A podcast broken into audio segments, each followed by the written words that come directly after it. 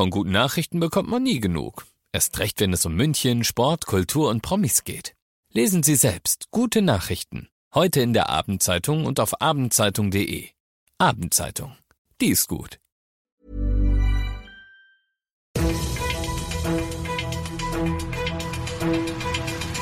95 5 Charivari, das München Briefing, Münchens erster Nachrichtenpodcast. Mit Christoph Kreis und diesen Themen.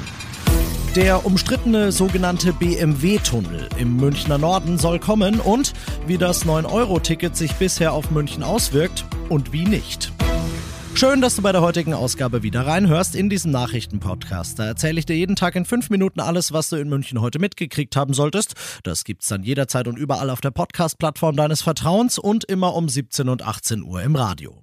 Eigentlich war das Projekt im Koalitionsvertrag, den Grüne und SPD nach der letzten Münchner Stadtratswahl miteinander geschlossen haben, schon beerdigt. Doch es ist wieder auferstanden, denn die SPD wollte ihn auf einmal doch. Die Rede ist von einem Tunnel im Münchner Norden. Der soll die Schleißheimer Straße unterm Hasenbergel durch mit der A99, genauer mit dem Dreieckfeld Moching verbinden.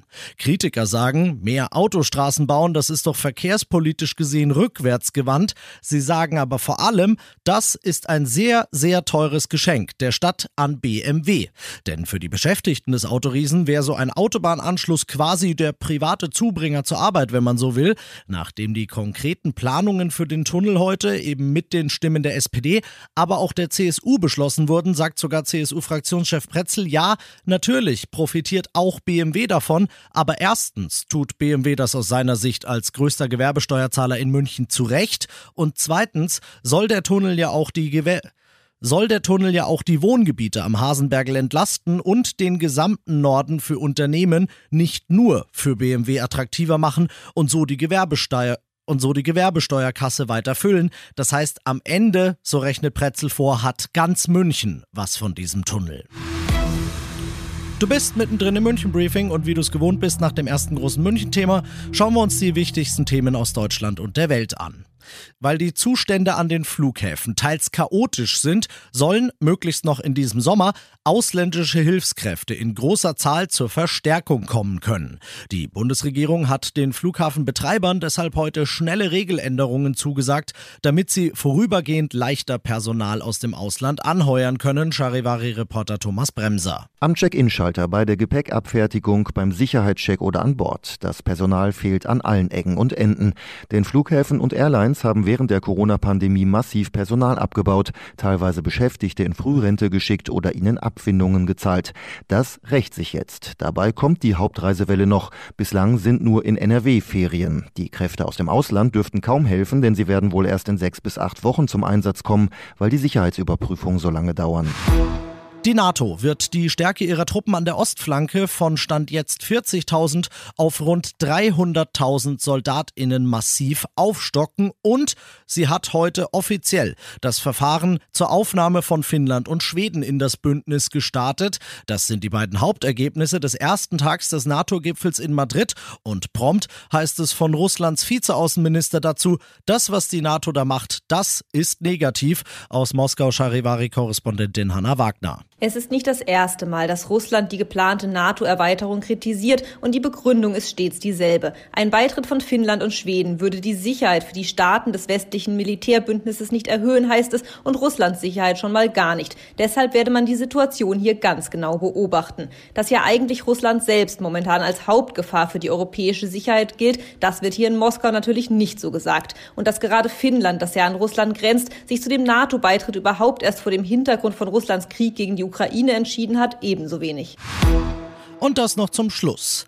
Seit es das 9-Euro-Ticket gibt, haben sowohl die Münchner S-Bahn als auch die MVG ungefähr 10% mehr Fahrgäste als vorher. Es bleibt abzuwarten, ob das ein nachhaltiger Effekt ist, sprich ob die Leute dem ÖPNV dann auch treu bleiben, wenn er nicht mehr spottbillig ist. Aber Stand jetzt freuen sich Nahausflugsziele wie etwa Starnberg. Auf der Linie dorthin setzt die S-Bahn am Wochenende mehr Züge und Personal als sonst ein, weil viele die Gratisfahrten nutzen und ihr Geld damit aus München raustragen.